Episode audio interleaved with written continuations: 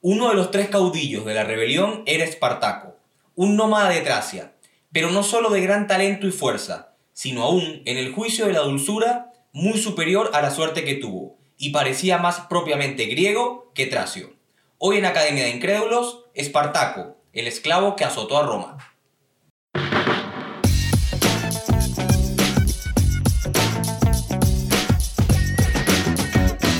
Esto es Academia de Incrédulos.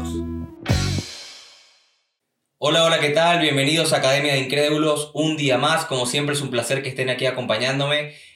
Al igual que en todos los episodios, Janio Marcano en la conducción, Vicente Ramírez en edición y montaje. El día de hoy, al igual que ya lo mencioné en redes sociales, vamos a estar conversando acerca de Espartaco, Espartaco y su revolución.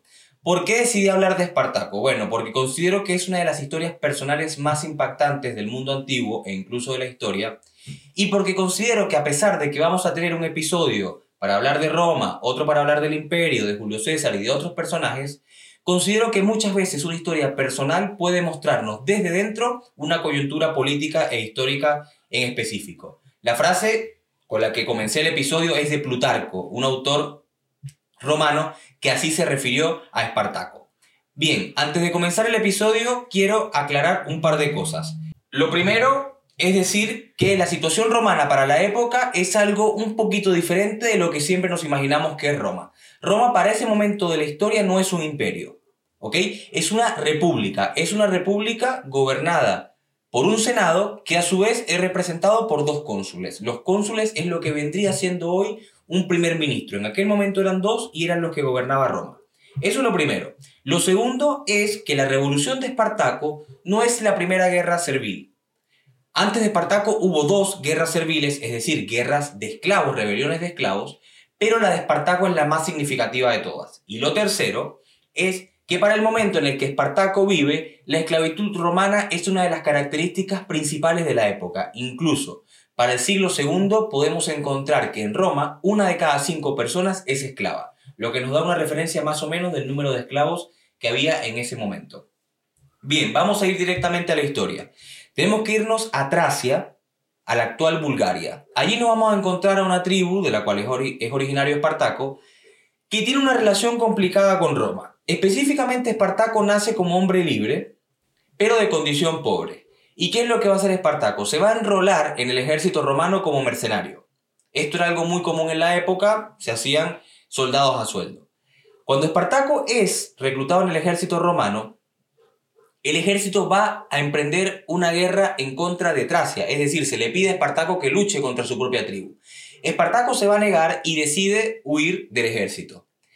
Va a ser perseguido junto con su esposa y el castigo para los desertores del ejército romano era la esclavitud. ¿Y por qué era tan, tan terrible el castigo? Porque en ese momento eran bastantes las personas que quizá debido a las condiciones difíciles de lo que podía ser una guerra o una campaña militar, decidían desertar del ejército. Y Espartaco iba a ser uno de ellos. Junto con su esposa es capturado y vendido como esclavo. Y aquí es donde verdaderamente comienza su historia. De su vida antes de ser esclavo no conocemos absolutamente casi nada, solo estos detalles que mencioné. Y él cuando llega a Roma va a ser comprado por un lanista llamado Quintus Batiatus. ¿Qué es un lanista? Un lanista era una persona que se dedicaba en la época a tener una escuela de gladiadores. Y esto es algo importante que tenemos que decir. En la época romana, no todos los esclavos se utilizaban para los mismos oficios. Habían algunos que eran llevados a las minas, lo que era el trabajo más horrible de todos. Habían algunos que eran adoptados como empleados domésticos, que llevaban una vida relativamente suave y los que eran más fuertes y mejores en el campo militar y de la guerra eran reclutados como gladiadores. Este va a ser el caso de Espartaco. Se va a ir con Quintus Batiatus a la ciudad de Capua, a unos 160 kilómetros al sur de Roma, y ahí va a vivir. Va a empezar a vivir como gladiadores. La vida de los gladiadores era bastante, bastante complicada, vivían en unas condiciones prácticamente inmundas e inhumanas, y allí va a conocer a una figura que va a ser clave en esta historia, Crixos un gladiador galo. Resulta que junto a Crixus y a otros gladiadores van a empezar a tramar una conspiración para liberarse y para huir de el Ludus, el Ludus quiere decir academia, de Quintus Batiatus. Bueno, van a llevar a cabo esta rebelión y van a huir del Ludus de Batiatus. Esta rebelión no duró más de una hora porque si se tardaba mucho obviamente iban a llegar refuerzos. Y lo que sorprende de esto es que junto a Crixus, junto a Ganicus, junto a Enomao, van a huir del Quintus de, del Ludus de Quintus utilizando cucharas, cuchillos para comer, armas improvisadas, lo que realmente resulta una proeza. Cuando logran, em, cuando logran hacer esta huida, va a haber un momento donde la adrenalina de la situación, donde toda esta energía que llevaban en el momento va a bajar. Y se van a preguntar ellos, bueno, ¿ahora qué hacemos? Hasta este punto son únicamente 74 personas, por lo cual son fugitivos. No podemos pensar en 74 personas como una verdadera rebelión. En ese momento es cuando van a decidir los gladiadores a ser el líder de su movimiento Espartaco. Espartaco, según nos cuentan las fuentes de las épocas, era un hombre con un muy buen carácter de líder, con una nobleza innata y que era una persona con una responsabilidad social que le permitía no solamente velar sus intereses, sino por los intereses de los demás. Y esto no solamente lo dicen las fuentes favorables a Espartaco, sino las fuentes romanas, lo que no deja de ser significativo. Algo que tenemos que considerar y que quizás muy poca gente conoce es que la intención de Espartaco nunca fue luchar contra Roma ni sublevarse ante el poder romano. Recordemos que Espartaco había luchado en el ejército romano y sabía lo poderoso que era, por lo tanto su intención siempre fue huir. A este punto, Roma, ¿qué piensa de esto? Para Roma son unos fugitivos que tienen que capturar para mandar un mensaje a toda la gran masa de esclavos de que esto es lo que sucede si se sublevan contra Roma.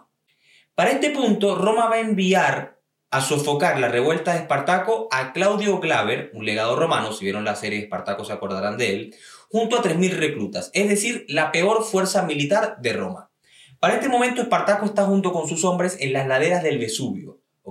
Ahí ellos van a esperar a Roma y van a intentar desarrollar una defensa que les permita enfrentarse al ejército que viene por ellos. Cuando Claudio Glaber va a perseguir a Espartaco, resulta que Espartaco lo vence con facilidad junto a sus gladiadores. Y ustedes se podrán preguntar, ¿cómo pasaba esto? Bueno, por una, por una sencilla razón. Roma era una fuerza militar impresionante a campo abierto. ¿Qué quiere decir esto? Que cuando Roma se enfrentaba a un enemigo en guerra convencional, eran muy buenos en disciplina y en táctica. Pero cuando se enfrentaba a una fuerza como la de Espartaco, que estaba constituida por gladiadores expertos en el combate cuerpo a cuerpo, ya no resultaban tan buenos, y menos eran reclutas. Cuando Espartaco vence al ejército de Glaber, se va a empezar a correr la voz por el imperio de que ya no son unos fugitivos, de que es una rebelión. Y se les va a empezar a unir una masa de esclavos y de campesinos impresionante, la mayoría de ellos que no eran expertos en el arte de la guerra, y van a conformar un ejército de 100.000 hombres, una completa locura para la época. Resulta que a este momento ya Roma empieza a considerar el caso Espartaco como un problema de consideración. Y lo que van a hacer es que deciden enviar a sus mejores generales a luchar contra Espartaco. Pero sus mejores generales no acuden, y por una sencilla razón, porque la gloria en Roma estaba considerada para aquellos generales que conseguían territorios ajenos a Roma. No para aquellos que sofocaban una revuelta, era un trabajo de poca categoría, y nadie quería venir a luchar contra Espartaco por esto. Resulta que para este momento se va a generar una fricción entre Espartaco y Crixus, el galo que mencioné, el compañero gladiador de Espartaco, y Crixus decide irse junto a 20.000 de los hombres del ejército para luchar contra Roma. Recordemos que Crixus no conocía Roma, no conocía al ejército romano y Espartaco sí, por eso quizás Espartaco nunca decide enfrentarse abiertamente a Roma. Crixus se va con sus 20.000 hombres, el Roma se entera de esta situación y decide enviar dos ejércitos tras ellos.